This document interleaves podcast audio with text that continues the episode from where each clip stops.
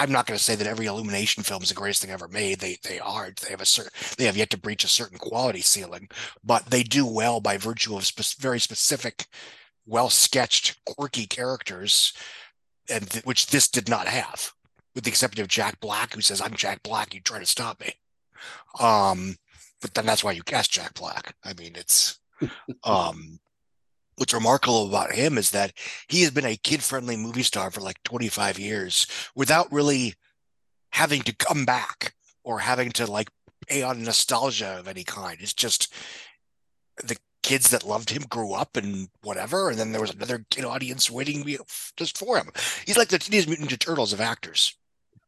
um, and I know you guys have talked about that correctly. Is that I, I think one of the reasons the TMNT franchise keeps going and going is that there the new iteration is always aimed for the young fans. There's very little nostalgia is like a distant second priority.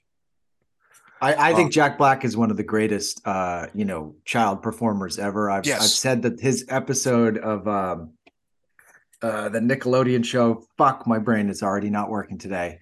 Uh, I'll, I'll pass and come back. Yo Gabba Gabba? Yes, Yo Gabba Gabba. His episode of that, my son's watched, you know, a million times, and it's like it's one of the greatest half hours of, of uh, children's programming ever done because of him. He's he's on another level. He can just kind of like totally fit onto kids' wavelengths in a way that uh, not many other people can. What's the uh, rollerblading movie? Uh, Air- Airborne. That shit was dope, man. He was. oh, that's that's Mike's special right there. Yep. Uh, what movie is this? Airborne. One of my favorites. Oh.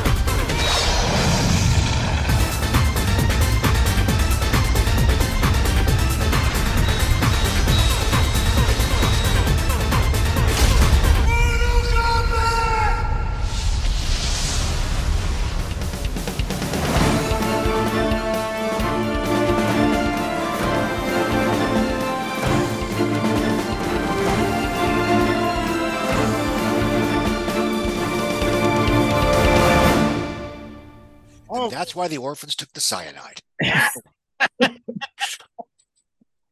Sorry, I've always wanted to do that. uh, as you just heard, uh, that is uh, the great Scott Mendelson joining us once again. Welcome back to this week's episode of Action for Everyone for this here April 9th, 2023. I am your host, Mike Scott, joined as always by Vice Victus. Vice, how are you today? Oh, living in the dream, baby. Living living the, the virtual video game in real life life or some such nonsense. We'll get into it in a minute.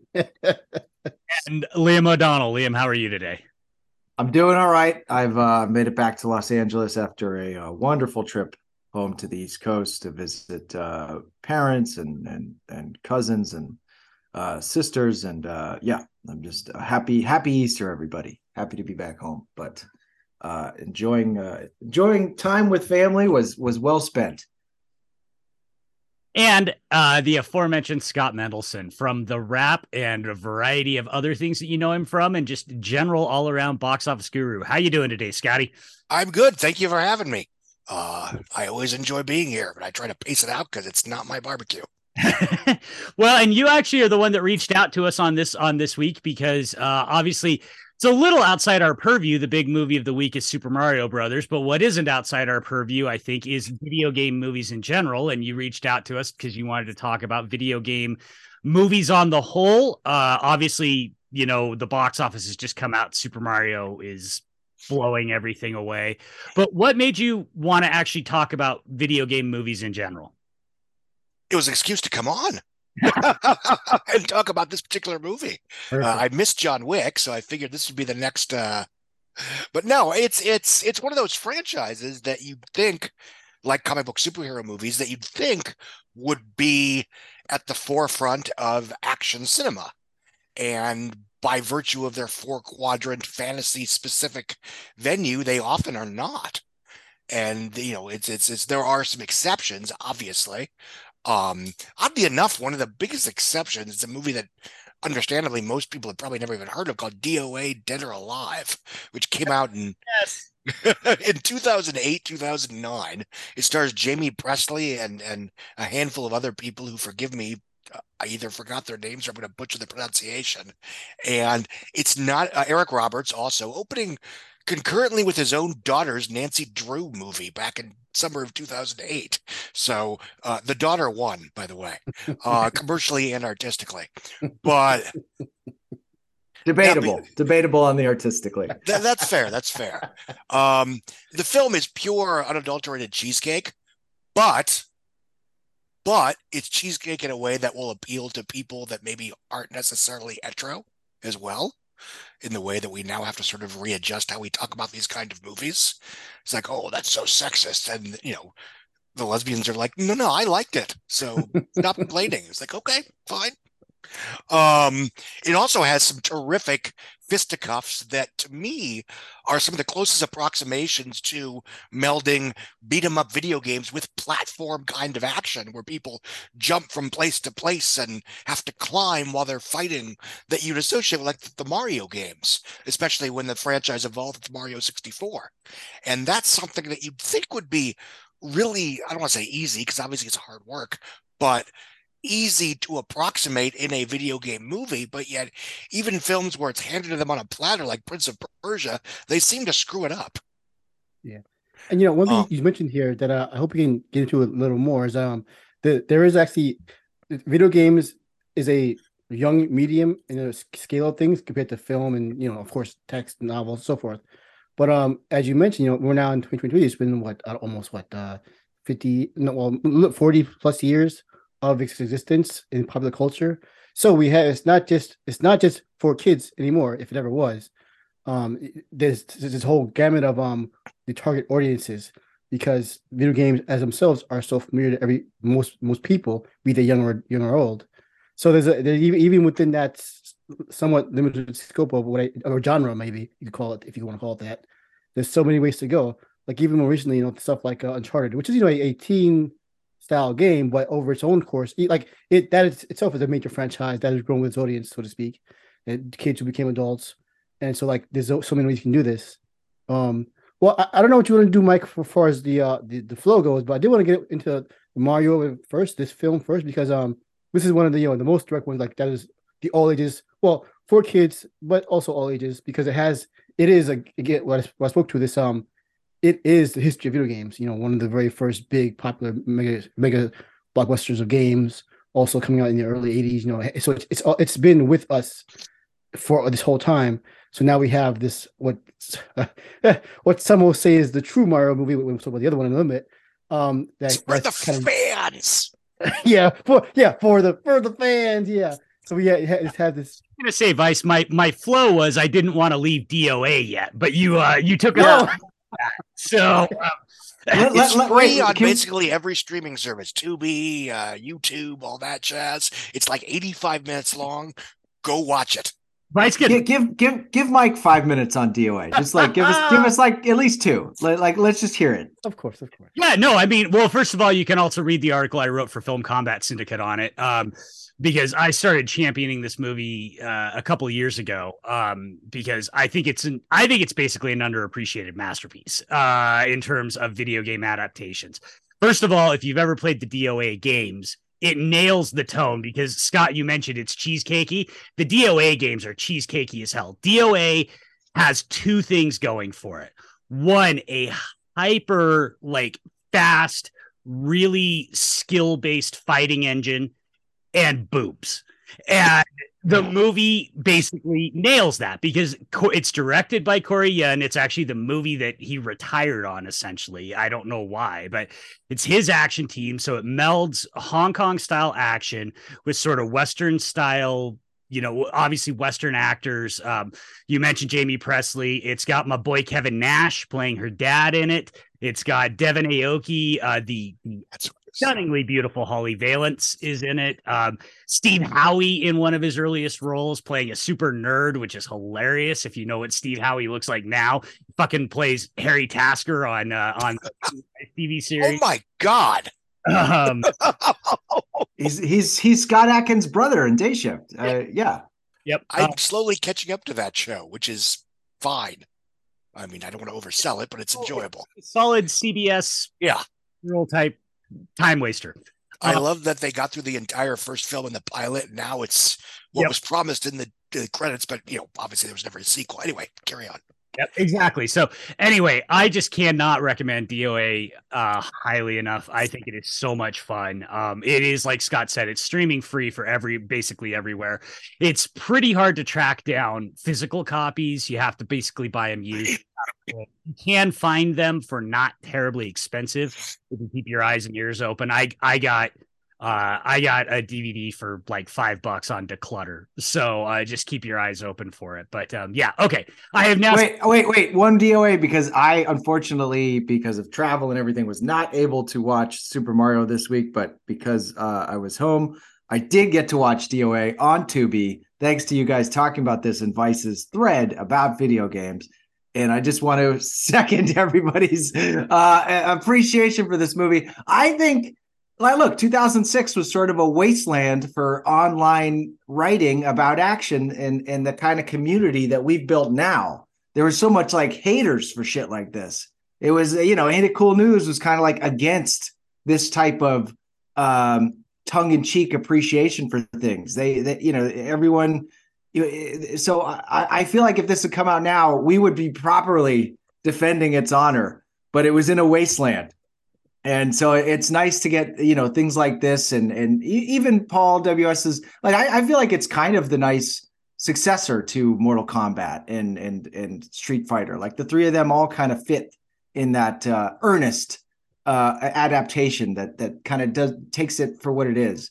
Um but um yeah anyway i i did really really like uh jaime pressly is is sort of she kind of fits in our like new metal uh, appreciation, like going back to the early 2000s earnestness. Like she, she's there's not there's an ironic detachment to it, but like she fucking I don't know. Not many actors actually just will will will have like the lack of like she's not afraid to look silly and take big swings, and she actually pulls it off. And her fighting in this is, as Mike mentions in his article, is excellent. In her physical shape, whew, incredible. All the girls look incredible. The guys look great it's one of those things like everybody looks top notch even eric roberts is uh you know he, he he's he's chewing scenery it's it's back in the day everything looks kevin nash my god um so yeah i had a great time with it Yeah, I didn't even mention that it's got Collin Chou and, and Kane Kosugi in it as well. I mean, it's this thing is stacked. Vice. But one thing I want to add um about the DOA also, but um this is kind of will be an ongoing part as we go to the, to the films later in this episode. Um, when you mentioned the the gameplay aspect of it all, you know, it's, it's really like tight fighting games, and you know the boobies, but like it's like uh people joke about boob physics, but like the game DOA, DOA games are really high level of like technical specifications like crafts to make said boobies bounce, and you know it's kind of it's, it's ironic slash I don't know um, um silly, but like well, as we go to talk about this, you know, the hand in hand of the technological advancement of gaming and how that translates to both the quality of the games, but also how that affects film in turn. And, you know, the ongoing thing of, of film, certain things advancing technological aspects. So yeah, it- I, the point that I want to stress as we go into today is these are all been interwoven for a long time, and like I mentioned before, it's not just some some gimmick. This is like this is our language now in pop cultural language or cultural language even. And um, you know, because I, I, I people don't know I have a communications degree, and a part of this was I did several studies on video games and um certain historical par- parts parts of it. So I'll get into that a little bit. But yeah, so uh, yeah, yeah, again, DOA fucking great. yeah, yeah. Uh, the the, the swords movies, yeah, love it. But yeah, so I want to. So with that though, like uh, when I'm talking about the technological stuff and the cultural stuff, you know, Mario, this fucking this this this this this this screensaver movie. No, no, no. you know, it, has. You know, Hey, you're not wrong. yeah, they put all this money into it, and and, you, and it shows on screen. But yeah, I want to definitely get into like you know overall thoughts about it, and also, but as because we have Scott here, the kind of the the the real meat of the, the question is like this made so much fucking money this weekend. It's like insane. Um, but no, no please, I, I guess uh, if, Scott, if you want to start, you know, about. Oh, is this where I talk about box office? or the, movie? I'll be quick. No, no, it's it's. I'm happy to, but it's it did 204 million dollars over the first five days in North America. 146 over three days. That's the second, just the Friday Sunday number is the second biggest uh, animated opening ever behind The Incredibles 2, which did 183 in 2018. It had the second, it had the sans inflation, the biggest five Friday to or Wednesday to Sunday opening ever, ahead of Transformers Revenge of the Fallen in 2009. Um, let's see. It's already made more money domestically than Sonic the Hedgehog 2, making it the biggest grossing video game movie ever in North America in five fucking days. Uh, in terms of tickets sold, it will have passed Tomb Raider, which did 131 million in 2001, which translates to around 275 today. It'll pass that sometime this week, and then, you know, game over. Haha, no pun intended. Uh, globally, the biggest grossing video game movie is still Warcraft, which did 440 ish on a 220 budget. Most of that was from China, which China didn't like any more than we did, but that's a longer conversation. Um, so it'll it's at 377 worldwide. So it will pass Warcraft, I don't know, Wednesday. Um, excuse me. It's going to be the f- biggest grossing video game movie by a mile. Uh, it's probably going to be the biggest grossing movie of the year globally and domestically.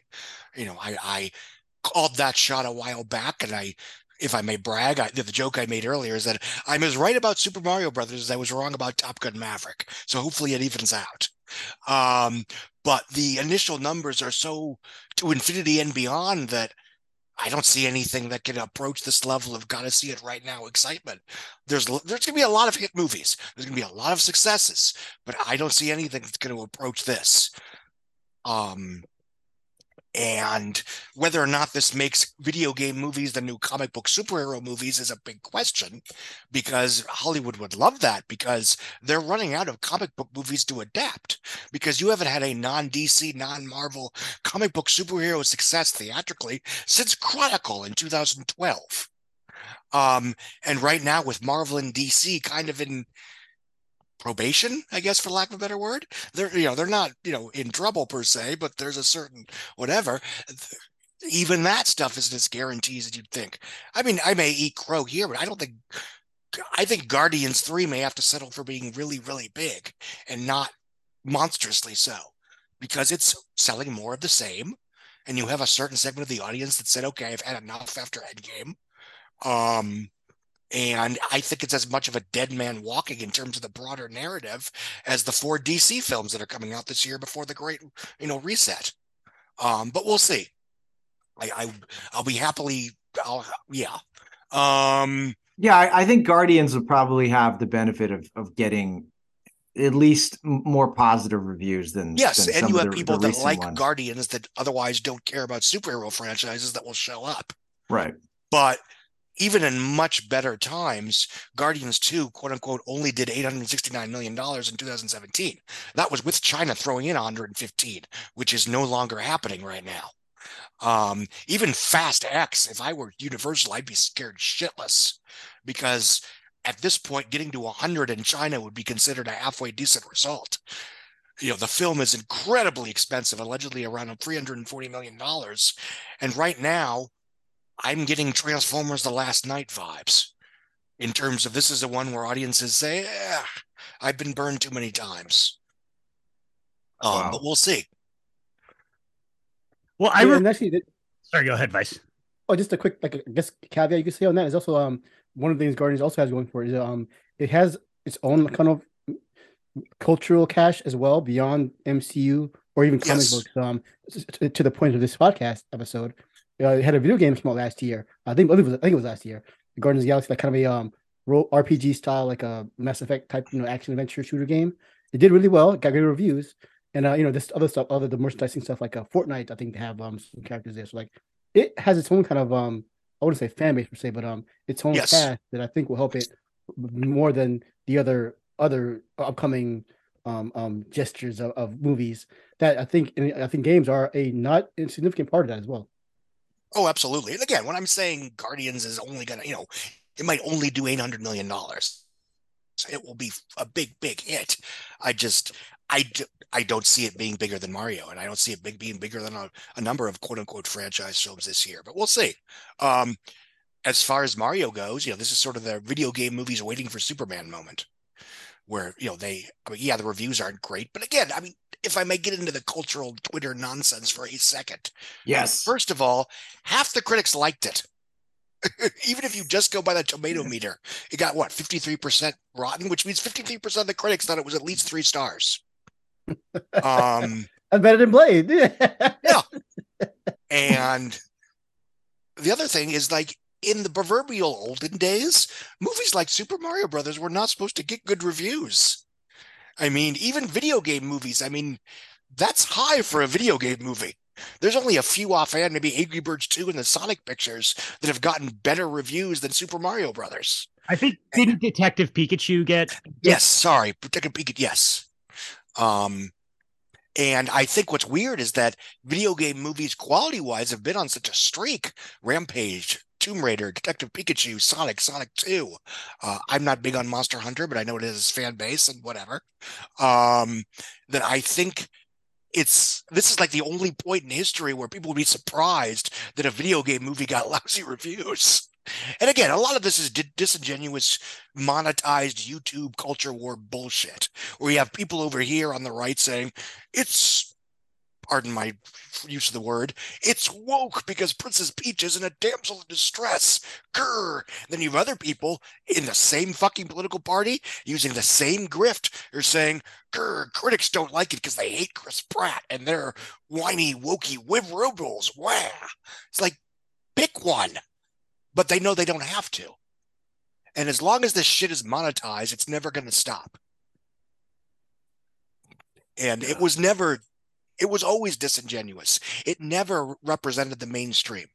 You know, we, we should have known this since the Force fucking awakens, but we kept taking the bait over and over and over. And now we've turned that kind of discourse into a fully funded, profitable online ecosystem and actually, I guess to, in the movie a little bit more, like um, you know, there's this we, again with the online stuff. You think about you know all the uh, you have Nintendo adults. Oh, I want to see the come.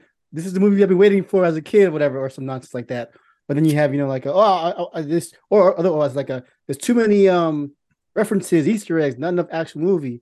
But what what we've all known really from the beginning, when even announced, is that this is a movie for kids, parents to get the kids, which is as some people have talked about a, a little harder, a little rarer than we, we would think nowadays. You know, again with the, the whole problem problem of the comic movies that they're they're usually skewed more teen, even though they're poor quadrant quote quote unquote, they're more teen or a little bit mature based. But no, it's just like you know, you can bring your fucking two year old to this if you want to, and like we haven't really had something like that in a, while that was at, this at this scale. So just that alone was gonna make that's that we already knew was like oh, a billion yeah. dollars or whatever. If all, and all this like culture nonsense is like was never part of that at all. and you know, if I may, as someone who did not like the movie, but I don't think it's necessarily a war crime. I think one of the issues with the film is that it juggles the line between being aimed at smart kids and nostalgic dumb adults. And you know the I, I do think that's a big problem with franchises and ip right now is that you know the obvious examples are forgive me for being simplistic here last jedi aimed at smart kids rise of skywalker aimed at dumb adults. Um forgive me if you're one of the very smart wow. people who still liked rise of skywalker. I know no, that's fire. That's fire right there. Um and I think when when you know, oh, it's just for kids, that, that's not an excuse. Because even you know, Paramount has been on a run with some surprisingly well made and above board and emotionally engrossing kids films that are based on IP that are very much kid targeted first. I think that's one of the reasons the Sonic the Hedgehog films were as good as they were because nostalgia and IP whatever was second and third to just making a damn good kids film. Uh, Clifford was better than Mario Brothers, for fuck's sake. and you were right. Breaks my heart to admit it, but Paw Patrol was better. Hey, you gotta let them know. You gotta let them know. And I, I'm still angry that they're not just remaking the Dark Knight for the Paw Patrol sequel, where Mayor Humdinger, you know, he got hammered, so he turned to the mischievous cats who he didn't really trust. But he doesn't understand that some animals aren't about money or power. Some cats just want to watch the world burn. I mean, it's right there. wait, wait. I want to go attention here. I'm sorry. I don't. We, I don't. Yeah, yeah. But like, I, I, I'm joking, but I'm not joking. Like, I was like, Paw Patrol is a great movie because, like, you know, like, I made a, a, a thread earlier this week about, you know, here I am, A 40 year old man, thread. no kids. You know, like I, I, I was in the middle of doing, I was in the middle of a meeting, like with like clients and shit. And I was like, oh, I gotta buy this fucking ticket for tomorrow. I'm like, what am I doing my fucking life? What am I doing with my life? Like, what, what, what, why, what brought me to this this point? You know, like I, I, I, I have to paraphrase the, you know, the the Blade Runner. You know, I've seen the the melted human parts on people in war. You know, like you things you can't imagine. Now I'm buying. I'm not gonna go see this fucking dude jump on blocks and shit. Like, what the fuck am I doing? You know, and it's like, but you know, again, I'm like, when I once I kind of ate that, I was like, it's okay. The kids, it's for the, it's for the children. But you know, it, it's well, and like you know, it's still when when it, then when I actually saw it, I was like, this is bullshit. But it's, but you know, hey, it's like kids. It's fine. Kids like bullshit too. It's okay. Like I like I like we like dumbass movies all the time. So you know, all of our whack three three star five star you know DTVX movies. Know, kids like dumb shit too. It's okay. It's fine. It's, it's not as you said. It's not a war crime like the ones I've actually seen and done. But you know, it's it's it's just you know part of the game, part of the business. You know, so like like and, you know, and as we as you're saying, you know, this money is making is like like like you know. People, there's not a lot right now that that can get you. So it's like, hey man, that's fine. You know, take take the kids and chill out you know, have a nap, well, you know, you know, or or you know, enjoy seeing the the cat suit Mario. I, I don't know what game he's from. He's from the 3D ones, the, the Wii. I, I, I, I think so. Yeah, I, I lost track of the. I don't know, but yeah, I, I do want to jump in there, Vice, and say, I, you know, I agree, and, and saw people, you know, I, I kind of was talking about, uh, you know, my kids actually being excited for Moana remake, and I took my daughter when she was four to the first one, and and I just said, hey, The Rock's going to do a live action Moana remake, and she went, yes, and like on my feed, it was just all. You know, 40 year old dudes being like, fuck this shit. And I'm like, dudes, come on. Like it's not like I, I, I, you weren't four year old four four years old when it came No, out. I'm just giving you crap. yeah, um, it's, it's not coming out for another year or two. I get mean- that everyone's turned on the rock, and I'm the rock stan. Uh, I'll take all your rock stock. Just keep giving it to me. Uh, but I was just I just had to get dip my toe into it, and then I I- just it was wish a whole fucking movies like hornet's Central nest. Intelligence, but I digress. me too, me too. I, I I'm not saying they're all Yeah. winners, but it is a hornet's nest of people saying all live action remakes are like Yeah. disrespecting animation, and it was the, it was like a, a, a whole like religious fundamentalism that I wasn't aware existed, and I didn't Oh, want to yeah. engage Oh, anymore, yeah. so I had to change my replies. Um, but yeah, and, anyway, I, I would say just like to put to say like some some of this Pixar stuff that gets the like hundred percent, ninety eight percent critics, ninety percent audiences like it's not the most fun time to rewatch like Soul and Inside Out with your kids as much as you think it is. Like they're they're both really good and thoughtful movies, but like I don't want to talk about death with my child. Like every time they're fucking watching something, like my kids like Luca better than Soul because it's just like, hey, it's fish people in Italy. You know what I mean? Like yeah, no, you're absolutely right. And that's Like, one reason why Luca was sort of a breath of fresh air. right. Like this is just a good cartoon. And the joke I used to make is that, you know, the secret, uh, you know, this was back when DreamWorks was bigger. Although after Puss in Boots, maybe they're on the up one, but it's like Pixar movies, you know, uh, DreamWorks movies will make your kids cry. Pixar movies will make you cry. Yes. You just have to pick one. yeah, and and and and and and turning red, I'd say was was the best of that recent bunch. That it, it- Yes. and, and it was it, that was great. There, there, there, there, there's room for all of it, and I think that's the great thing to say. But to, to utterly dismiss a a children's programmer as being for kids, like guys, that's that's what we're looking for most of the time. Um, the funny thing about the Moana thing, which makes sense because Moana has been consistently like the most popular movie on Disney Plus for three and a half years.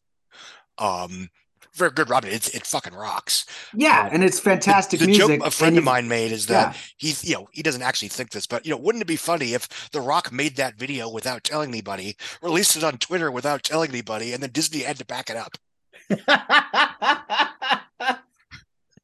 It's it's so. It, I mean, I thought his video. I thought it was obviously very sweet, but it's like, eh, why? Everyone's like, why does he want to do this? And it's like, my, I want to make a movie. My kids love it. They still don't think I'm Maui.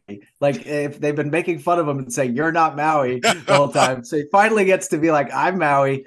And uh, on honors my family, honors my heritage, and gets a twenty million dollar payday from Disney while he's at it. I Which what the mystery, the mystery. exactly. Why is this I mean, happening? He's doing fine, but you know, the Black Adam catastrophe did not make him look good.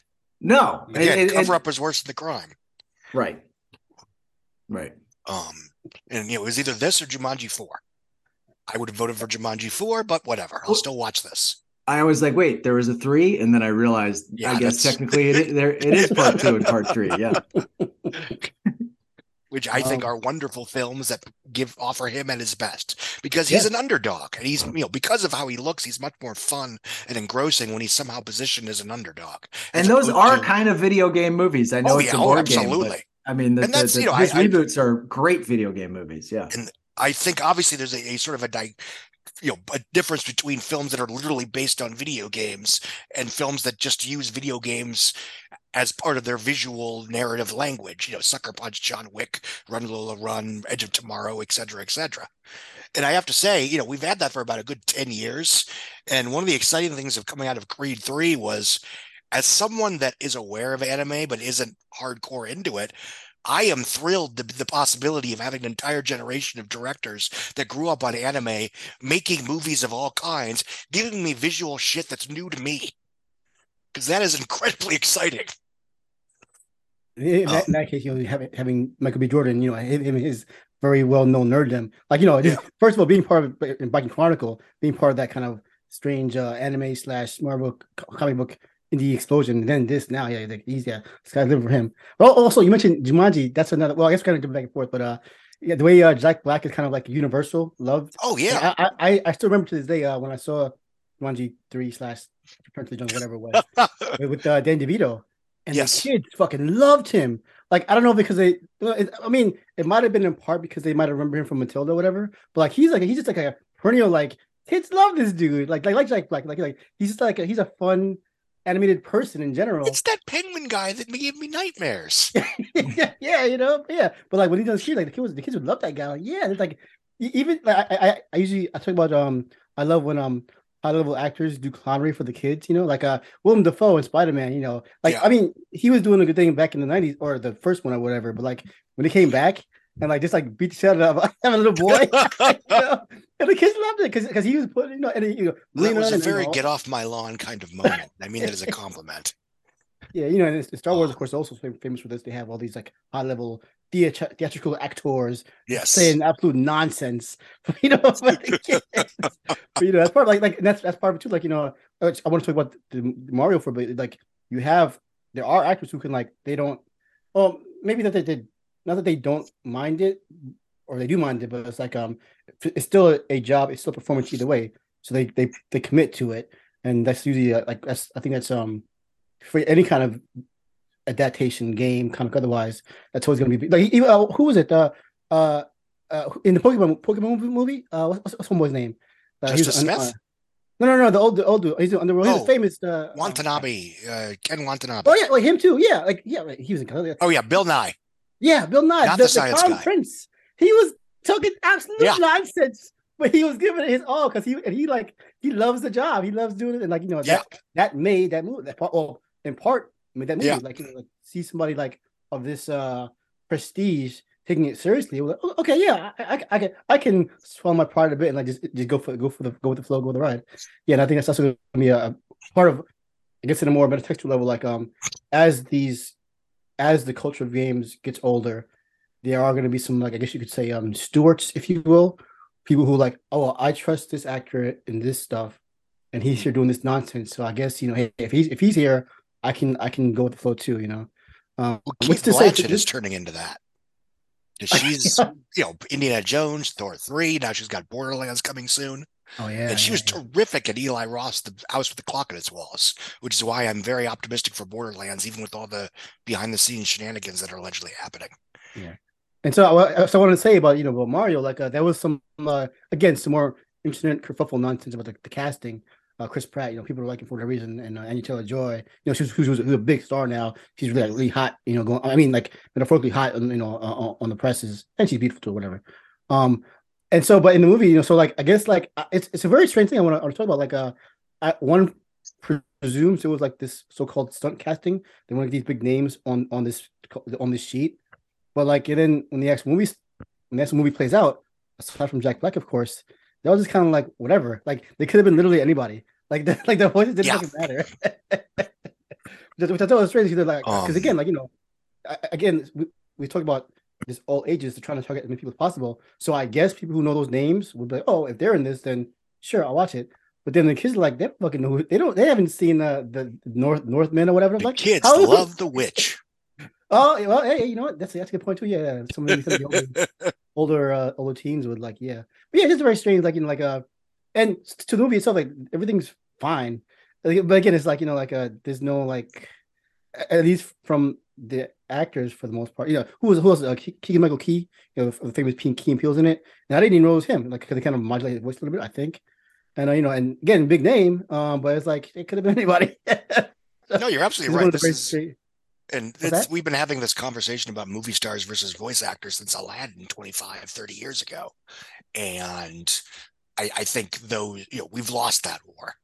And but I think this is an unusual circumstance, even by the standards of, you know, quote unquote A-listers getting A-list theatrical, you know, voiceover roles where you really I mean blind or deaf taste test, whatever you want to, you know, I couldn't have picked Chris, you know, Pratt if I didn't know he was the voice of Mario.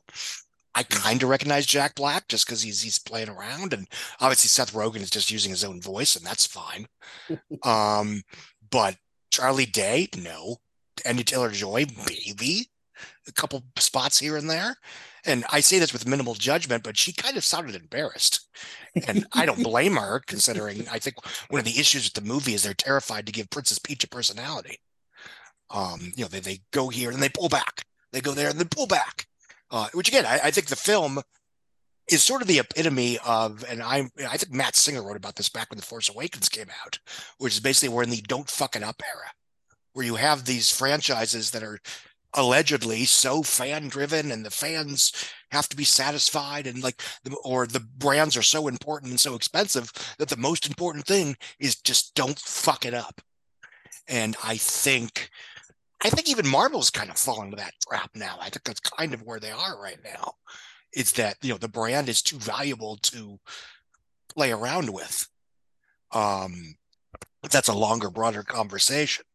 Um, uh, well, Mike, Mike, did you? Did we haven't heard from you in a bit? Did we? Did you see the movie? No, there was there was no way I was going to go see this one. Um, it's really short. it's just the, like me, right? I I, I, I bullshit. I, I, I got I got. We appreciated your sacrifice. It was very entertaining. And not he, would have showed up on a federal red flag thing, be like, one ticket to Mario, please. Yeah. uh, so no, I I don't I don't really have any thoughts on on the new Mario. I mean, basically, you guys are saying exactly what I thought it was going to be, which is like most things, it sounds fine. Like yeah. it sounds fine. Why I, every 90% of things are fine. And we treat them like you said, Scott, we treat them like they're fucking war crimes. Or, I mean, this is my hot take on video game movies, just our, our whole thesis of this episode. Most video game movies are fine. There are very few video game movies that are truly reprehensibly bad. And there are really none that are exceptionally good. You're really dealing with a two to three star range for almost every video game movie that's ever been made. And everybody needs to like just relax and then like like chill. I, you know, I still stand by my my statement a while ago of Vice. You and I talked about this that I think it makes more sense to use the language of video games to make original movies rather than try to adapt video games. I mean, oh yeah. I mean, look at everybody freaking out about John Wick and the the top down Hotline Miami scene in John Wick. You know, I mean that that's uh, but uh, you know, for me here, it's just like, yeah, just relax. If you if you Super Mario is not gonna piss on your childhood. It's gonna Liam's kids are gonna like it. Uh, Scott, your kids liked it. Vice, you know, suffered through it, but Vice, let's be honest, you watched worse movies in the theater than this one. Oh yeah, Jesus Christ! This is yeah. This is, this is not like you know, uh, blood bloodshot or something like that, or fucking, or, or, or red notice or whatever the fuck. Yeah, this is not. so to me, it's just kind of like, all right, you know, obviously there was a market for it. Uh, I mean, there's no question about it. I just looked going back a little bit. I just went through every movie that's coming out for the rest of the year, and Scott, I I mean, of course you're right because you're always right. But there's there's nothing that's I don't think there's anything coming out that's going to touch this. I mean, I I said this a while ago, and I had a bunch of people throwing Spider Man at me uh, across the Spider Verse, and I'm like, y'all realize that like cartoon in, into the Spider Verse was like a very very modest success. And yes, it's built up, but it ain't it ain't gonna do two hundred million dollars in five days. And, if it is, no. I'll eat I'll eat crow. But it could do it could be a breakout sequel and do two fifty total, yeah. and that would be wonderful. Yeah. Uh, I do think that's the biggest you know contender by default. Now that Shazam came and went, alas, that's a tragedy, but whatever.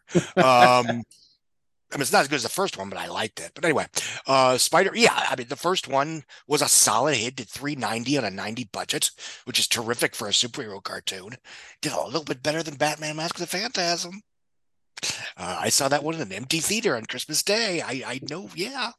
Um, I, I, will back up that with anecdotal evidence of uh, back home with with young cousins, kids that are obsessed with Spider Verse. And I said, "What's your most anticipated movie?" Yeah, and he said, Mario. I was like, oh no. But no, oh, I, I you dumb motherfucker. This is going to be noticeably bigger than the first one, breakout sequel, all that jazz. Uh, and it's one that, for a variety of reasons, is going to be considered an event film, even for people that are off the superhero trade. Yeah, um, and again, same thing I mentioned before. You know, with the uh, the game kind of buff, buff you could call it, to use the game term like it has there, there was there, there was a really popular um Spider-Man PS4 slash five game came out a few years ago. Did really well, critical success, uh, financial success.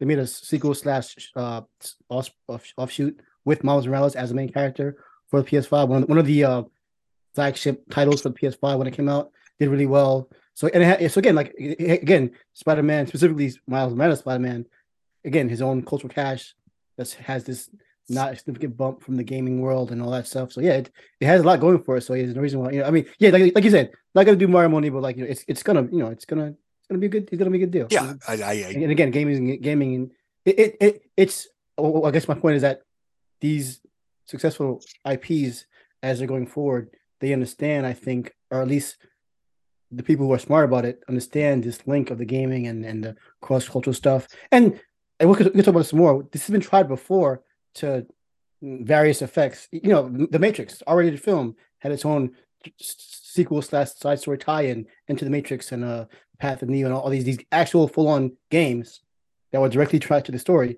but they didn't they didn't hit off because for whatever reason, I guess at the time weren't ready for it or the technology didn't, didn't catch up to the movies, so so on and so forth. Um, but no, no, like, like now nowadays, like yeah, it's like it's definitely like a this uh I don't want to say oversaturation, but like you got to kind of uh, play the full court press as you will. If you're gonna have this big thing, you got to have the game, the movie, TV show, maybe, or all, all this stuff. And then again, you like, have to have a character in Fortnite. Yeah, yeah, yeah. yeah. That, that's I'm how you're entirely joking.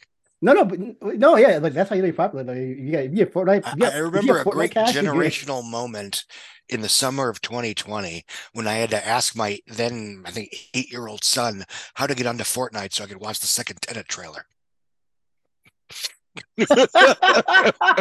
oh, so I mean, you know what? I guess I mean, uh, Mario movies, whatever. Go watch it if you have kids, or, or and don't yeah. be like me and be a fucking creeper and watch the movie stuff.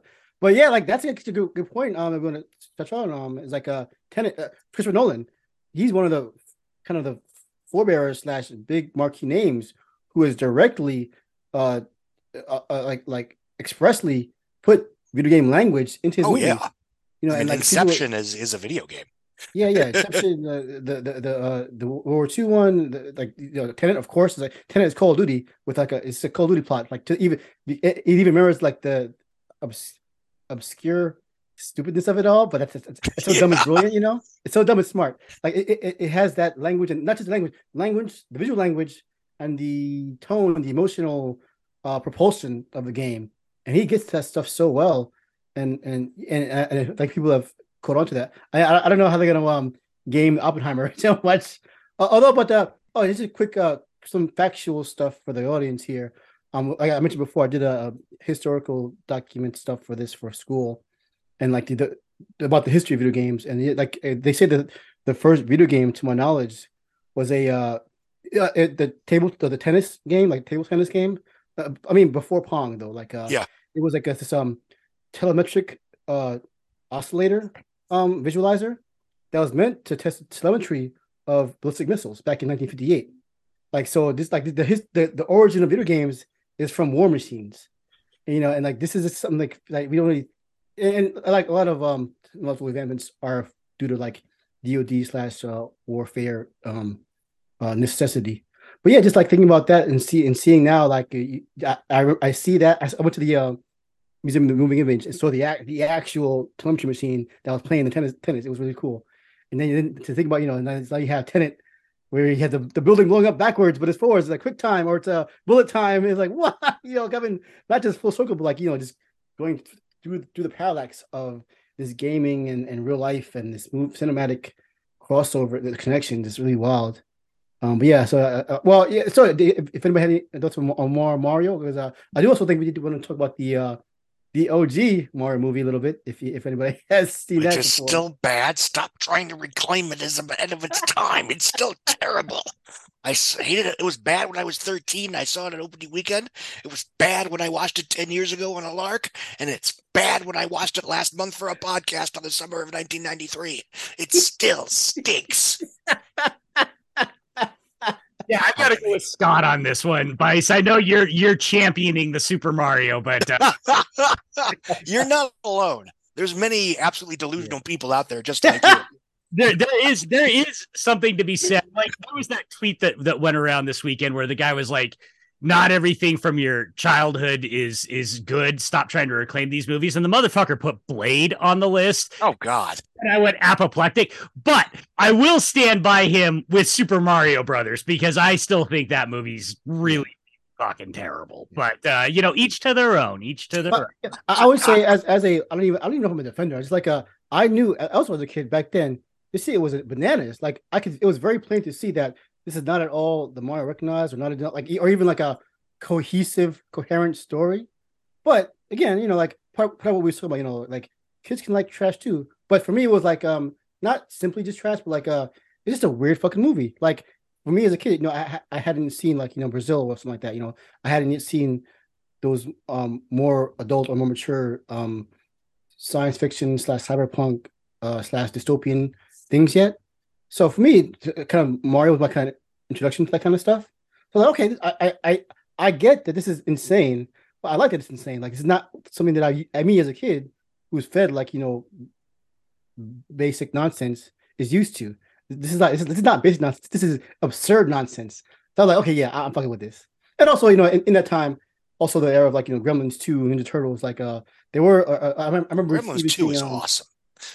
yeah, yeah, or even um uh was batteries not included this really weird like a uh, sci-fi movie about aliens miniature spaceships that nobody remembers i mean like i me as a kid in new york i just liked movies about weird shit happening in new york like you know you know even, even dinotopia is that that was still like new york it's you know still fucking times square but with the dinosaurs and shit you know so yeah like for me like I don't have any. It's not revisionism in my in my case. I mean, it might be for some people, but like, you know, like no, this is ridiculous as a kid, but it's like I like this ridiculous. And, and again, to compare it to the this movie now, you know, where it's like don't fuck it up. You know, stay in the stay in the lines of this. Do exactly the, the, the, the Nintendo Nintendo God saying, "Do not fuck this up. Do not fuck with our money." whereas back then they were like, you know, like that, and like Street Fighter and even Mortal Kombat to a degree, they were like, just fucking go for it, you know. So I was I always appreciated the, the fact that you just kind of went for it, just like just went off the fucking rails. And my issue, just, uh, whatever, I, I, get it. You know, visually, it's interesting. My issue, even as a kid, it's like it was clear, and they, we know this for sure now, is that you had certain people that wanted it more like the game, certain people that wanted to make Brazil slash Blade Runner for kids, and they never picked one. So Mm. they're like bad versions of both. yeah. and you know, if they had committed to one lane or another, and you know, whatever, it's, it was 30 years ago. Uh, I mean, say what you will about Street Fighter, but at least that that as a cohesive, this is what we want to do. We want to make, you know, basically GI Joe the movie with Street Fighter characters. Yeah. And I don't love that movie, but it's entertaining. And Raul Julia is giving what I would consider to be a pitch perfect, sad, satirical riff on the post Die Hard Batman big screen villainy. Yeah. Um, yeah, I'd say the only the only thing that's, that holds back Street Fighter a little bit is just like they, they like sneak in the power parts, and it's like if they just gone full on with the you know Hadoukens and uh, and all that that shit, it would be it would take it to this other level. But And I even I think the hell out Mortal of that. combat, uh, which I think still it was pretty fun then and holds up pretty well now. It's like, okay, we'll just remake Enter the Dragon. Yeah, Mor- Mortal Kombat, I I can't uh like accurately judge because uh, as soon as the fucking score kicks in and Mortal Kombat, I'm like, this is the best movie ever made. Does So, that work uh, for Annihilation? Uh, no, no. Annihilation was one of those in theaters. I, I was just going to go back to Super Mario for you guys real quick because Yeah. uh, I have not seen it and I was wondering why because I was 11 at the time. But I think that's actually the issue. I think the movie came out a little too late. If you go back and you look at Teenage Mutant Ninja Turtles coming in 1990 and kind of delivering pretty close to the version of what we all wanted to see. And then three years later, I remember even just like seeing the promotional materials and be like, what the fuck is this? And I was already into girls at that time. And I just, you know, was like, I'm not going to go see this movie. And, and, and, and the word of mouth apparently was so bad that it kept even a moron from renting it at Blockbuster. So I, I, I really do think it, it, it one was bad timing. It, it took too long to come out. And then obviously it, it's a, it's a, it's a very ugly looking movie. Um, like on the outside. I so I, I'll still give it a chance and probably enjoy a hell of a lot of the practical effects and the old school, you know, craft that went into making like what looks to be something so crazy. But it is kind of curious to me that Super Mario Brothers was like my favorite game in 1988, and then five years later, I didn't even bother renting it. Yeah, it's it's definitely uh, I, I don't even want to say of its time. It's, it's one of a kind, really. But like for the best or for the better or worse, and most people it's the worst. Yeah. but yeah, we, we mentioned um, you know, Street Fighter and Mortal Kombat. You know, like that, that was part of that big era of let's you know just cash in on the IPs.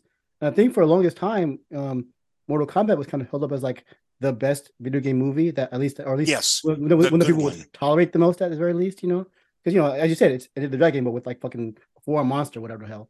So, and for the most part, it, it one holds up, and two, it works on its own as a strange wavelength of the tournament fighting movie. Um, but yeah, and it, but yeah, and ever since then, I guess people have been uh, chasing that dragon, no pun intended, um, to various results. But uh, and then they just kind of stopped for a while, because I guess you know they they realized that now this shit ain't working. Um, but yeah, it made 20, 20 million opening weekend. I remember seeing in the newspaper the number one movie in America, Oh, yeah. and I was had And my that was arms raised. Mortal huge. Kombat. 23 million in August. That was a record August opening. Well, it was just under the fugitive. But Yeah. still, it was a massive opening weekend for an untested title like that in August in 1995. Um, I, I have a theory that part of the reason Street Fighter bombed so bad is because the Mortal Kombat trailer was attached to it. Because I distinctly remember seeing Street Fighter opening night, and uh, right before the movie starts, the Mortal Kombat trailer hits, and holy shit, that is a great fucking trailer. It's just the theme. I don't know if you guys remember the trailer at all, but it is just the theme song and as they do the roll call, it's just clips of the actors, you know. So it's like Liu Kang, Kano, Sub Zero, you know.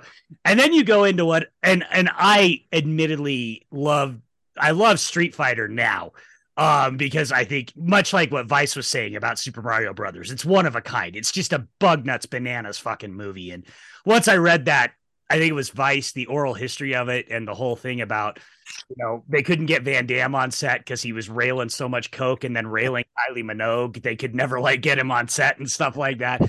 But when I saw Street Fighter opening night, I was so disappointed after that Mortal Kombat trailer uh, that I, I I like hated. It was the first Van Damme movie that I like legit hated for a very long time until I started like reassessing what the movie was trying to be. Um, So yeah, there's a little way back machine memory for you guys. I always wonder if if you know that kind of hurt the Bourne legacy along with that movie having its own issues because that the second trailer to Skyfall dropped was attached to the Bourne legacy and that's one of the best James Bond trailers for any movie ever regardless of what you think of the final product but I mean, obviously, most people think it's awesome, but I digress. Uh, I do too. But it's such a good fucking trailer that I used to joke that it should have been after the Bourne Legacy. It's like, you know, Sony basically saying, yeah, that fucking sucked. You want to see a real spy movie that doesn't suck? Boom. you remember the days? Sorry, I don't know why I just thought this. You remember the days? I, I might be the only one that's like old enough to actually remember this. Um, that trailers on VHS tapes actually used to be at the end of the movie rather than at the beginning. Like the earliest VHS tapes, they put the trailers at the end. You had to fast forward through the credits to get to the trailers. That's why they used to be called trailers. Yeah. And there was there was like something kind of cool about that because yeah, you'd watch a shitty movie and then you'd get you'd see this like, oh, that looks way better. Mom, can we go to the you know? Um but yeah, yeah, I didn't even think about that. But yeah, if you saw Street Fighter December 90, yeah, they, they, yeah, that perfectly timed. So yeah, I guess kind of going forward, you know, like uh, like I mentioned before, that for a while they kind of just like dropped off because like you know she wasn't hitting. But I guess maybe I'm trying to remember. I was trying to remember like the when the when the resurgence, quote unquote, of the game or the attempts at least of the game's movies would happen. And I, I guess the biggest, the next big one was uh, probably Resident Evil the you know Paul yes. Masterpieces of fucking slack cinema. Which again, for all the talk of you know for the fans, for the fans, those films stood on their own as their own thing with their own value, whether you gave a damn about the games or not. And uh, I didn't realize this until I did the research before the last one came out. But you know, it basically revived the zombies franchise. Yeah. I mean, those movies were dead, especially in North America, for like 10, 15 years before Resident Evil. Then you get 28 Days Later and The Walking Dead and Dawn of the Dead and all that jazz. Yeah, yeah. Um, and also, sorry, I, I think, you. No, well, you're right. Because something else I think to remember that um, well, it's obvious, but I think people it's worth worth um, reiterating is that um, games take so much other language from movies in the first place. Um, you know, Resident Evil is famously like a kind of Romero rip or not rip off, but uh, oh yeah, homage rip off of you know classic uh Romero type zombie stuff but in this new like context, you know, they have the haunted house, yes, and they have the zombies with slow walkers, but um, it's like a action focus. Well, action for its time because they move like tanks in the game. It's very it's a very stilted game, but you know that's part that's part of the part of the fun of it too. Is like a struggling against both the machine and the actual monsters.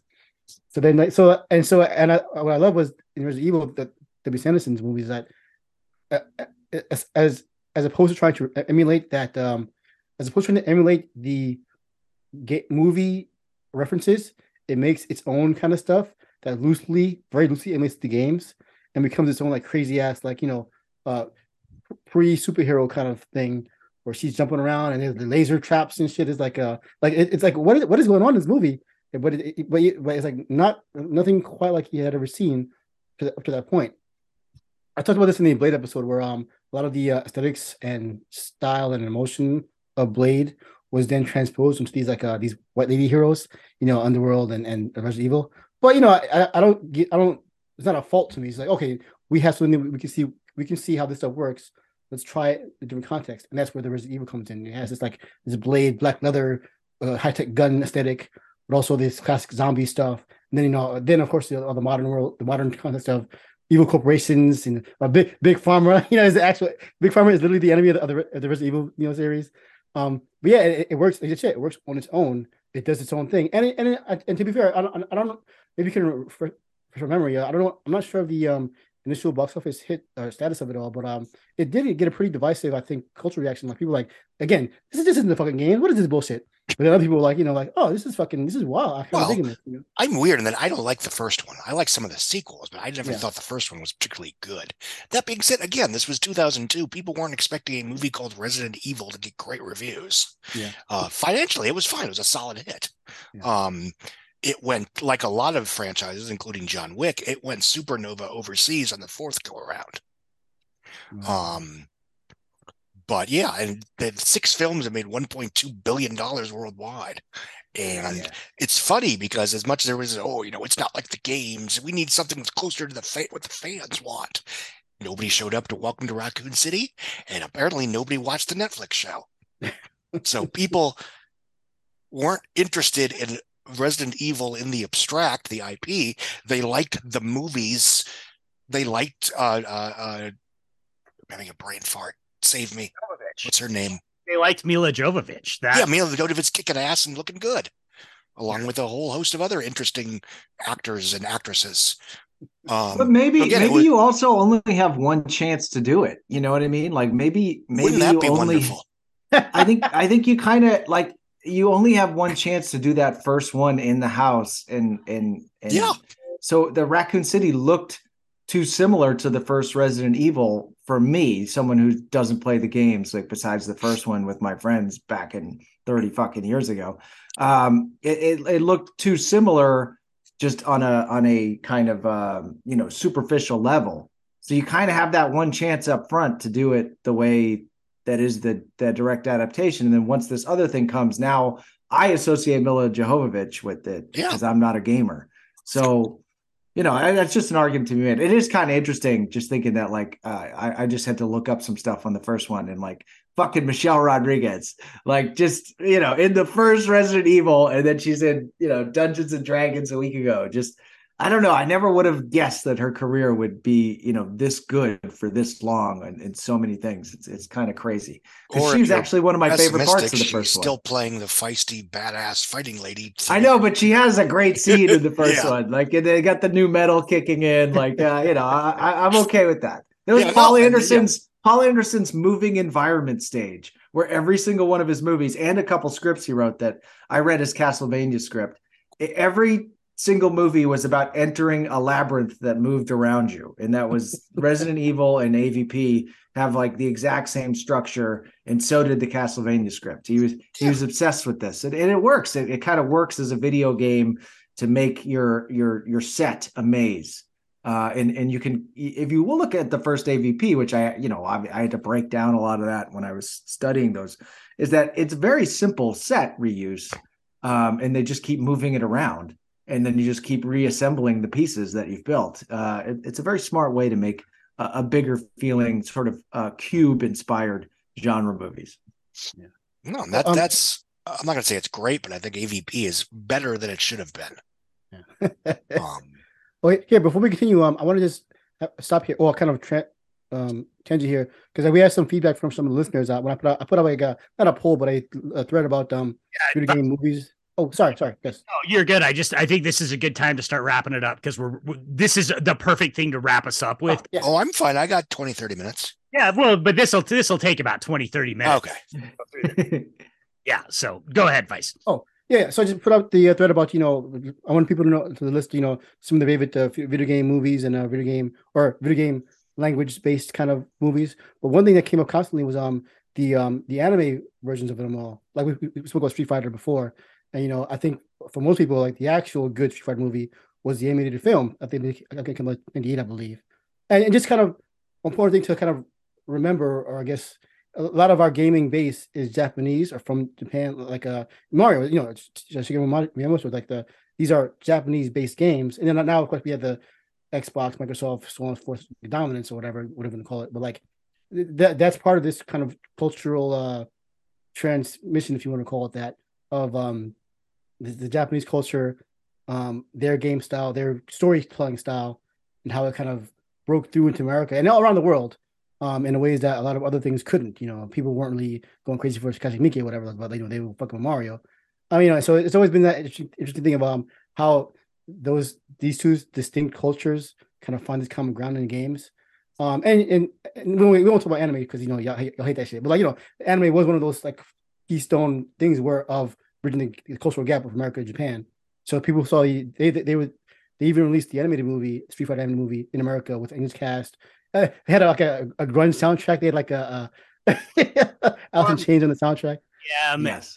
the KMFDMs. I can't watch the original Japanese one because the the fight between Chun Li and Vega uh is so much better backed by the KMFDM song.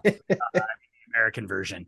Yeah. So yeah, I know, I know people want to um, talk about that because like that, like I think for them, uh, not uh, gaming itself wasn't just like this um cultural touchstone, but the anime, uh, you know, and you know, over there, there, the the multi-platform nature of gaming is much more uh, established. They, they have all kinds of spin-offs about cartoons and comic manga over there, like that directly tied to the games there. Whereas for us here, it's not really not really a thing. So a lot of that, of course, over here in America. You know, the Street Fighter movie. Um, and then you know, talk about Resident Evil, like Resident Evil has these main Paul W. S. Anderson movies. Those have a, a whole separate franchise slew of these CGI based um, um, movies um, made, I think, by Sony, I believe and they they have their own fucking mythology lore, whatever you want to call it. And like there's like five of them now, and like they make fucking money, you know. But and again, they even kind of course over here, uh, and th- those are interesting too because like we talk about the uh the movie influencing games, those movies kind of really touch on the uh the John Wick slash E711 slash Jason Bourne, our our modern action movie stuff is so much in those CGI Resident Evil um, movies. And again, but th- that that all said, people are like, you know, most the uh, general audience America have no has no idea they, they, exist. But you know, for the for the um, game fans, they I think they're, they're more um uh, appreciated than the Paul W. S. Anderson movies. And you that's that's just a so all kind of showcases this weird um these subdivisions of the fandom, as it were. Like who you trying to please? But then you realize you don't have to please anybody, but you, you also have there's so many ways to approach the fandom. You do these silly ass CGI movies. You can do these like silly ass live action movies with white people, white people, or you can you know, do like remix of the games. There's all these ways to do this stuff. That's not just uh you have to stay in this one box. So at least as far as Resident Evil goes, that's like a really interesting thing that you see there. And again, along with the uh, cultural stuff. Yeah, the Resident Evil CGI ones are really fascinating because first of all, the action design is by Hydra's Kensuke Sonomura. So the action design is is unreal, but they're actually canonical to the games. They are side stories that take place between the games and they are canon for the games. So it is kind of a an interesting thing where like there there are these legit parts of Resident Evil, whereas the the Paul W. S. Anderson movies are a completely separate thing. Uh, and, so, but I know plenty of fans of the games who don't like the CGI movies because the CGI movies are really in that Resident Evil 4, 5, and 6 full blown hardcore action vein, not the Resident Evil one, two, three, seven, you know, survival horror vein. So depending on what you want, I know people, but yeah, I, I the CGI Resident Evil movies are fucking terrific. If people haven't seen them, they're, they're absolutely worth checking out. Yeah, and also I mentioned you know this cultural stuff. You know, I mean, um, when I when I mentioned the the rise of the American game is Microsoft, Xbox, all that stuff. You know, they too kind of, I think they touched. Well, they wanted to get the market of Japan and Asia, of course, but you know they went about it that in different ways. Aside from the games themselves, they uh around the same time when the Matrix was doing its um animated side story thing, like the Into the Matrix uh, or what I forget what it's called, the um animated uh, uh vignette series on that came to um, DVD. Uh, the Halo games of all things did the same thing. The Halo, uh, they had these anime Japanese, well, mixture of Japanese and Western animated vignettes um or the story of the Halo universe, we want to call it. Um, and yeah, they, it's, it's a full blown like you know epic kind of thing, and it's like again, this speaks to like you know how, how do we reach out to the fans beyond the gaming, beyond the actual gaming world itself. And that was a really interesting time, you know, in that that kind of early 2000s, well mid 2000s era of how do we reach out, expand this stuff, um, to to get other fans, but also, the, well, yeah, try to target the fans of the games, but also expand what the fandom can even be because you know some of the people might even, they might have even heard of the game, but they watching this shit and like, oh, this is a weird movie. So yeah, just like seems to see like you know from from this 2000 era onwards, where this um multi-platform, cross-platform thing, whatever we call it, is getting larger and affecting the, the, the game and the movie world is hand in hand. That was really to see. I used to sit in endless meetings in like the 2010 to 2012 range where these like different guys would come over to the hydraulics office and they would talk about the future is transmedia and transmedia is telling stories through multiple platforms and I just kept being like well I mean Star Wars can't really do this. The Matrix didn't really do it. Like why why do you you think an original concept is going to be able to do this? I, never I never really bought it just because, and, and even even Marvel, which I guess in some ways is the most successful transmedia story, uh, you know, box office numbers wise. Um, but I still just feel like it, everyone reaches their saturation point with one thing, and it starts to feel like homework, um, and and and it starts to become, you know, less special. Um, you know, we don't just because we all love cheeseburgers, we don't want cheeseburgers, you know, three meals a day uh, and so yeah.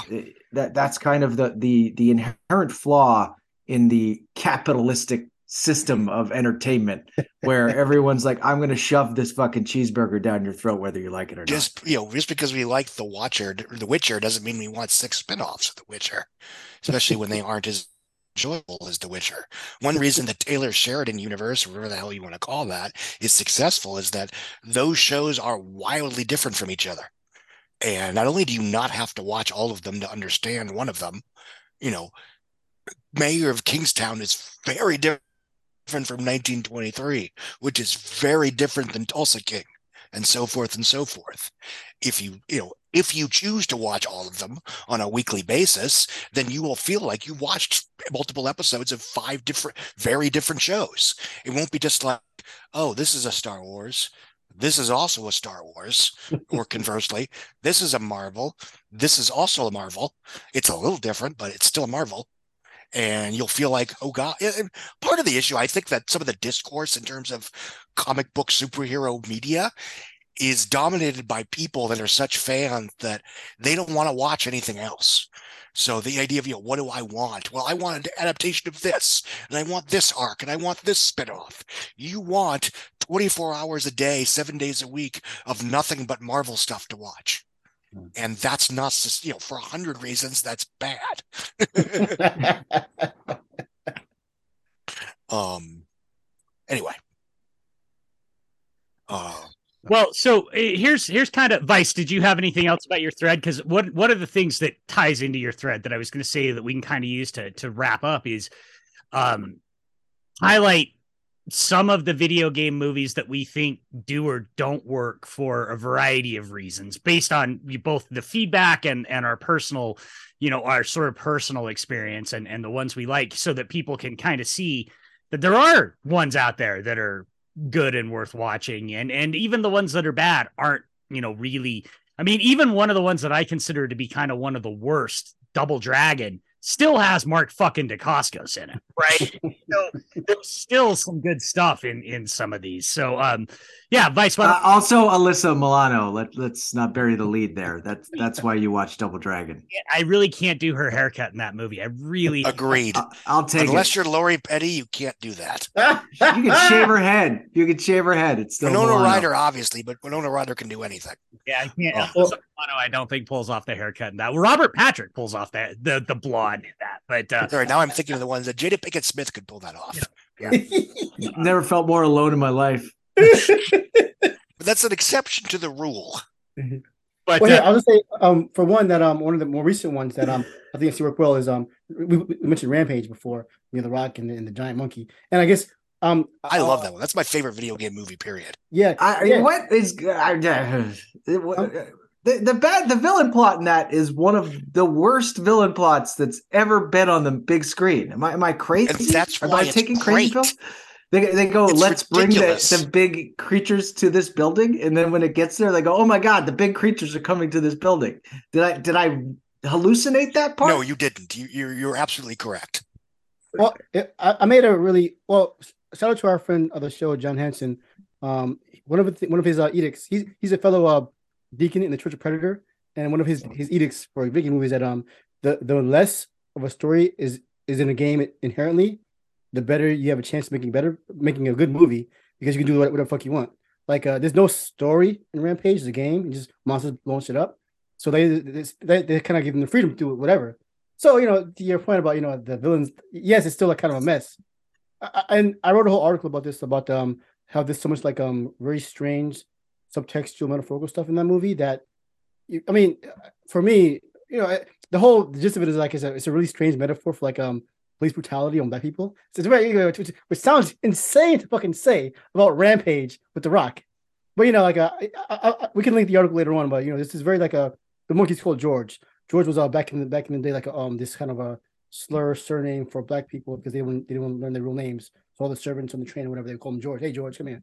You know, like like there's all these weird little like even in the beginning, like uh they talk about the white guy going to Africa. The fact that uh, the main character uh, Davis Okoye, his name, he's a he's African. He's a son of Africa. Like all these really weird little details that don't mean anything at, at first, but it's like, oh wait, this kind of like they, it's set in Chicago. You know, the big one of the big uh, whenever right right wing people talk about gun violence, you know, oh, what about Chicago? Nobody talks about the uh, black people killing themselves in Chicago. But then of course you gotta look into it. You see the the porous nature of the gun control there and what that how that contributes to the violence there. And so it's like all this really weird, seemingly disconnected um details and then you have the villains, the fucking that that's fucking the Trump kids. You know, it's like, those are the, the failed sons and daughters of this fucking modern uh, modern pres- presidency or whatever. And it's like, but no, the movie is never like overt about. It's like it's not making a fucking moral stance. It's using this these familiar elements of our real world to make this crazy ass movie. Um, with, with with flying wolves who have spikes in their backs. You know, it's just, it goes insane because it, it it's it's easy to do that because again, the main game, Rampage, is there's no story to the game. It just blow shit up.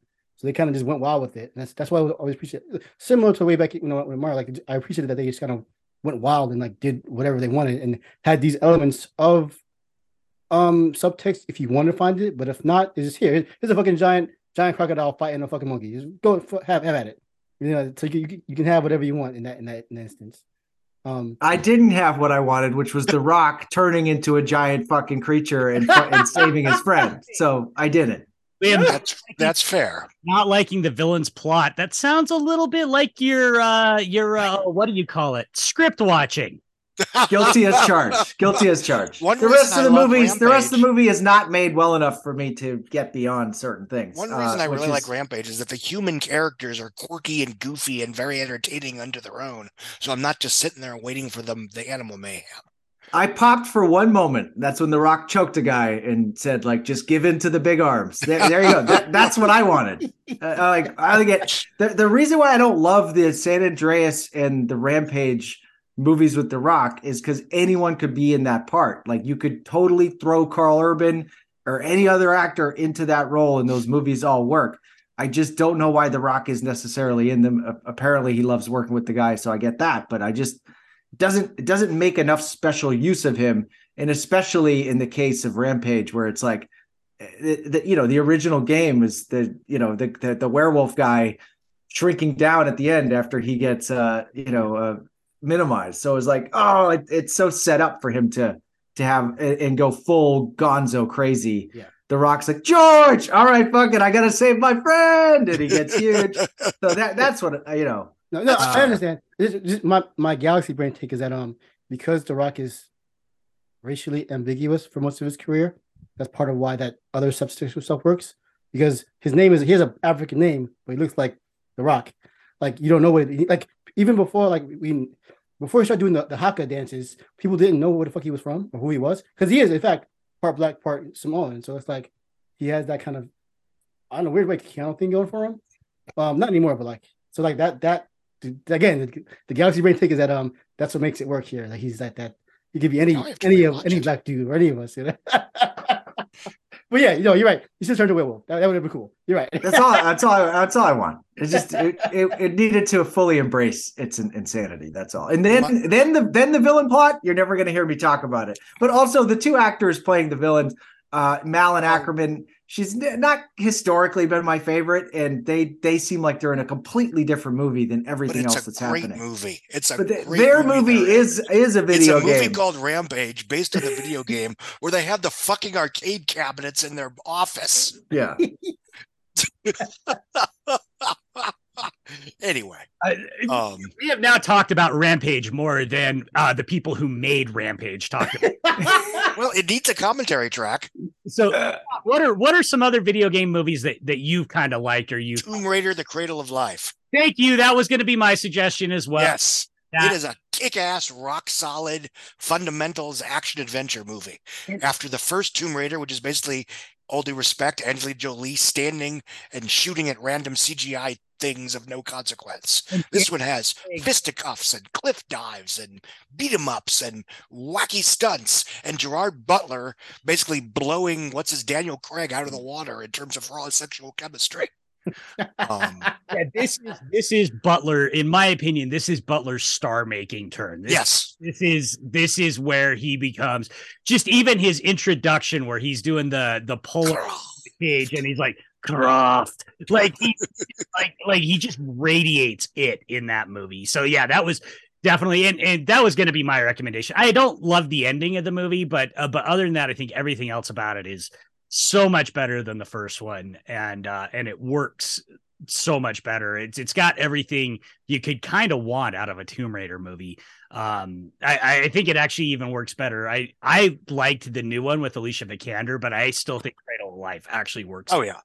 She's an a level laura croft in a b minus origin story.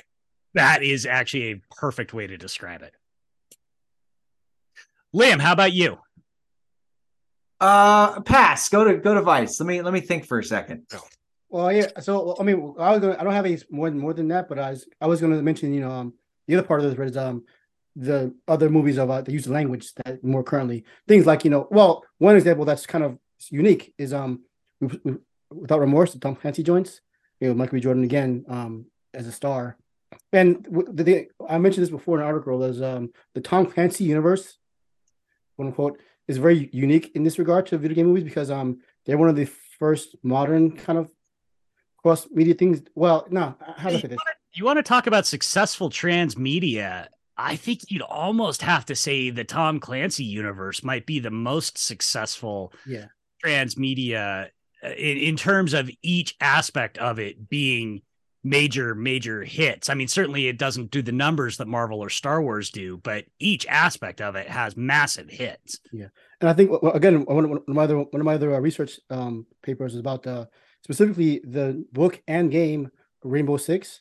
Like those are made concurrently. Like it was it was intended for the book to release in the same time frame as the game, um, and that was one of like the first like and that both um, helped bolster Tom Clancy's profile you know, as as a, as a uh, novelist, but also kind of basically invented the tactical shooter genre that dominates now with Call of Duty and stuff like that. Like it made that genre, which is now one of the biggest. And, and to now, now to that end, well, this is part of the long story short is that the Ghost the Ghost Recon games, the Rainbow Six games, they kind of established this. Oh, we can do like actual modern tactical stuff in game format and do it well, and have people be um engaged by it.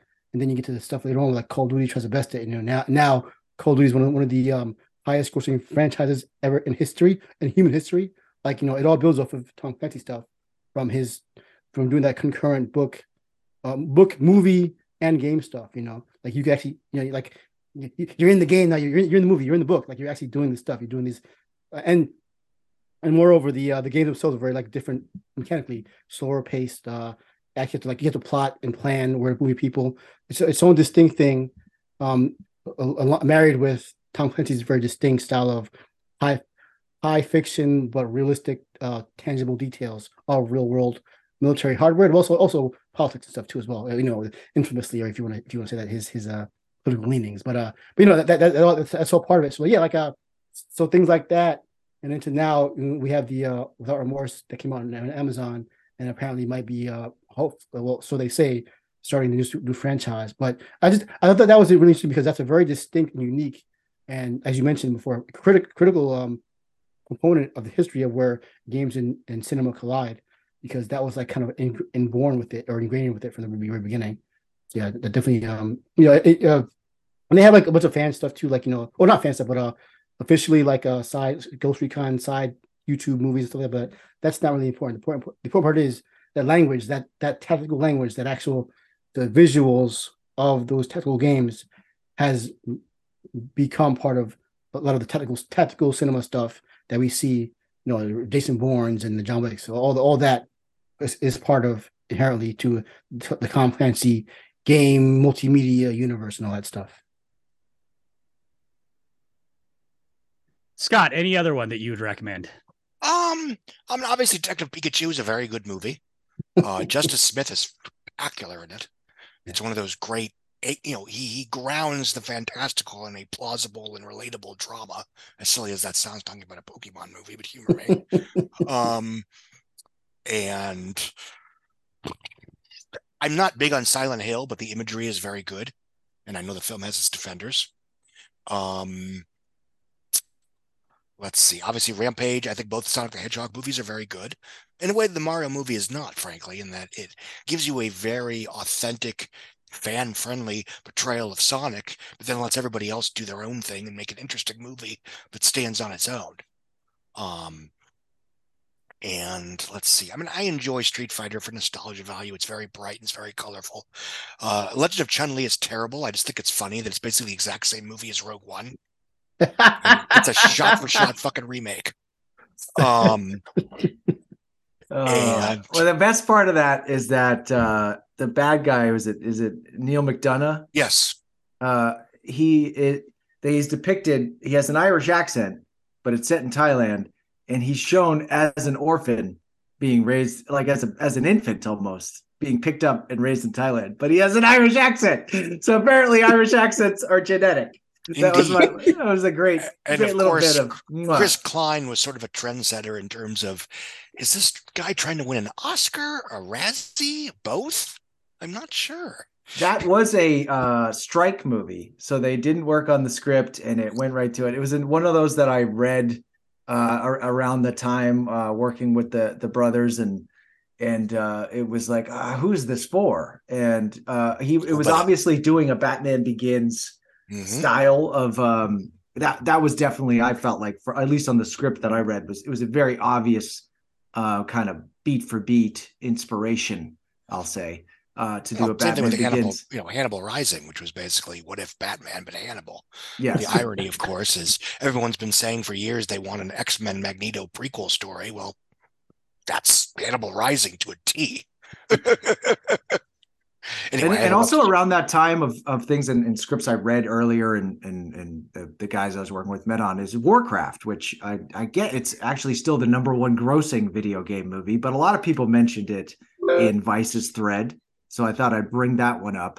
Um, the script I read was very different from what the movie got made. Um, I think the script I read was before Sam Raimi came on to be attached, and that was a little bit more of a traditional. I mean, let's face it, it was very much Lord of the Rings. It was a Lord of the Rings kind of ripoff.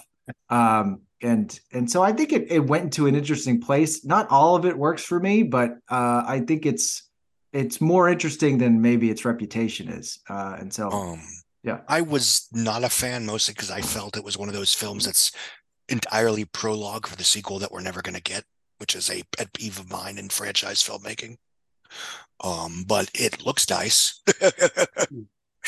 well, um, here, Mike. Last thing I want to bring up uh, before we before we start wrapping up is um also in in this thread I had like a, or over over the past few years I kind of realized it was kind of a almost a subgenre of specifically video game movies.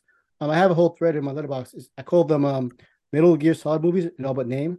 Now, for people who don't know, uh, Metal Gear Solid is famous uh, long, ongoing tactical military stealth franchise um, that that that again has very heavily obvious influences from from cinema, um, but in doing it, its own, it's become its own thing.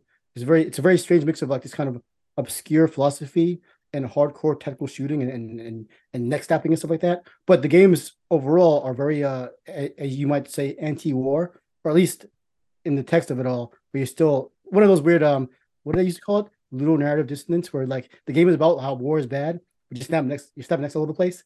Um, but that said, you know, it's a very um this kind of opaque, uh mystical almost approach to war.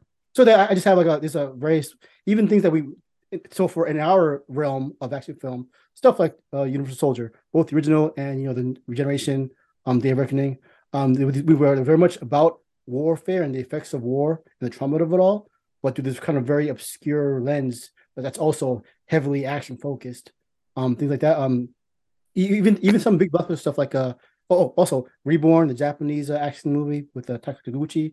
Again, a very kind of cryptic uh, uh, super soldier kind of thing going on. And in, in, that case, even the voice actor of the Japanese Metal uh, Solid Snake, the main character of that game, is actually the the villain in this movie. So that kind of that almost direct link there is very interesting going, going on. And then you know th- uh, things like even like uh people have mentioned you know Black Hat and Michael Mann's thing with the the, the, the tech era plus the covert espionage stuff going on. That's also very like seems pulled into this new era of this uh hardcore technical stuff with this philosophical bent.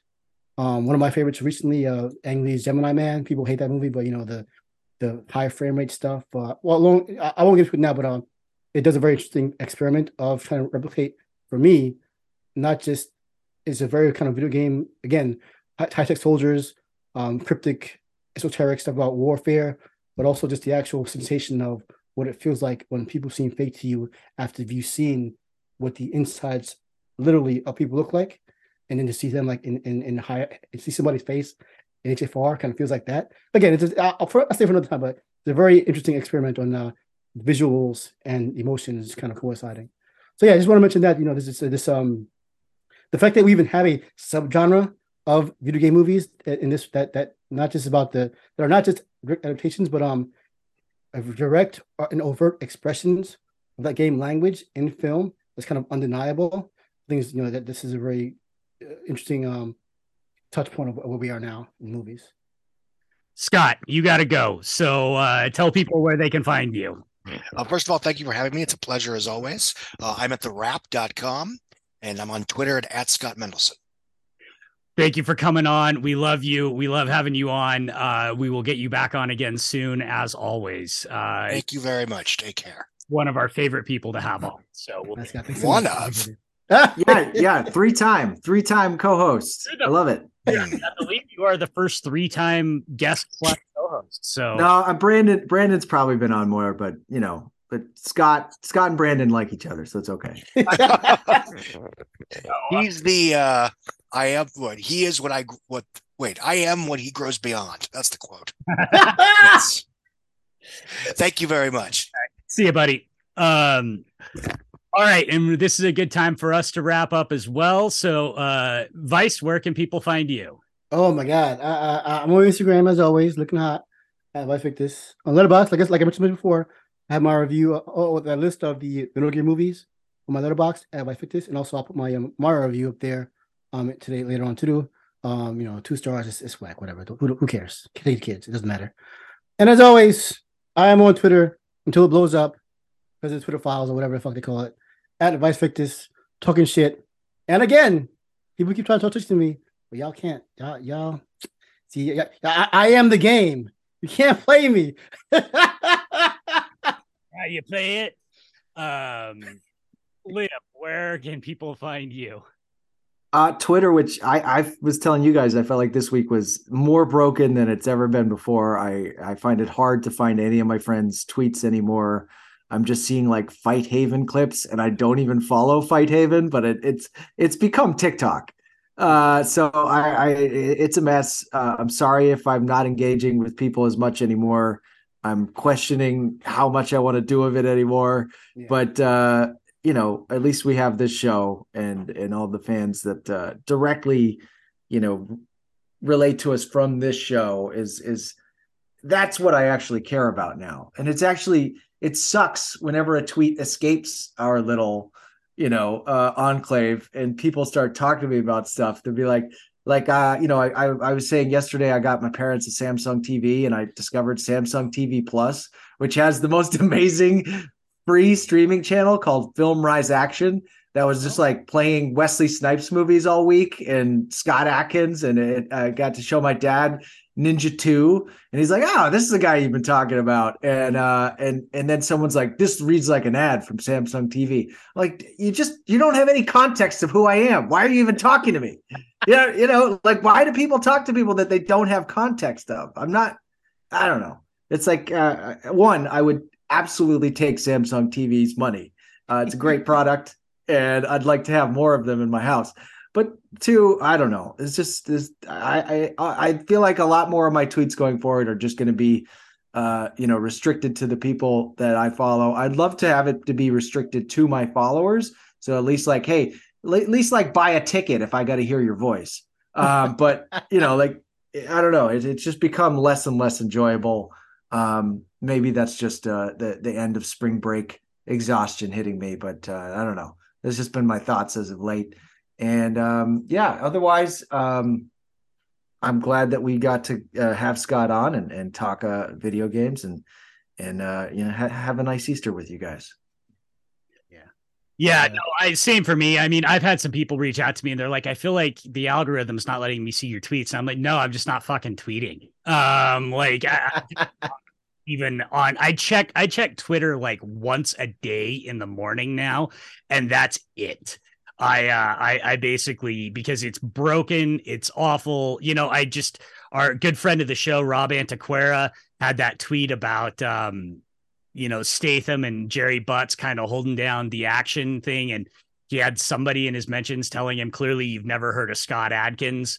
But like, like, oh, I don't know. Hmm. No, not just all of Rob's writing, but the fact that like he was the initial guest on Adkins Undisputed. Yeah, I just, I just, you know, it's it's what you say, Liam. It's that you don't have fuck, you don't know who you're talking to.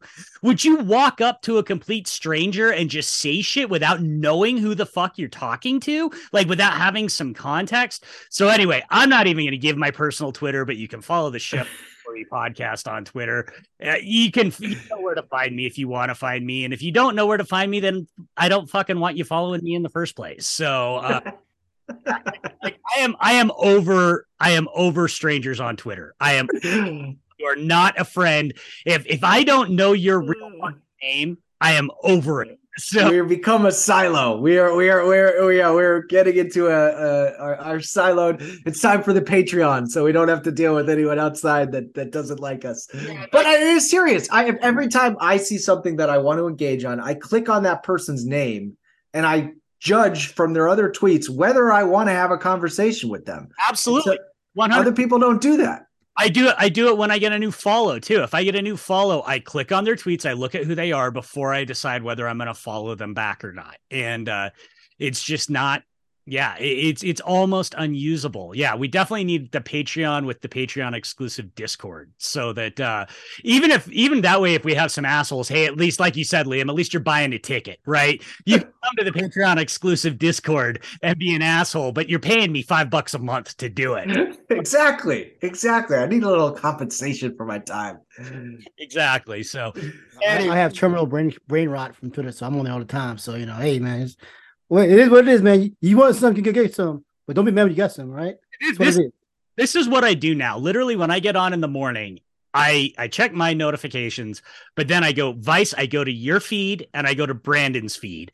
And I scroll through them and I scroll through your tweets and replies, and I'm like, well, that's all the bullshit I need to know about. For I'm good. I go fucking make Olga Kurilenko custom Blu-rays and shit. So like, way more fun and way more fulfilling. So uh yeah, anyway, that's uh, neither here nor there. But uh the the Kurilenko, or as as our friend our, our good friend uh, Spencer Schwendeman helped me workshop, it is going to be called the Criteria Lenko collection. Um, and it is it is it is getting there. I I need 15 more things uh and i will have i will have the complete olga collection to match my complete adkins collection anyway I've seen I've seen an Olga Kurilenko movie that Mike hasn't, and I feel very lucky. that is true that is very true but um i will own it as soon as it comes out uh, all right boys love you both let's do this again next week All right, guys. Peace. Thanks. See ya.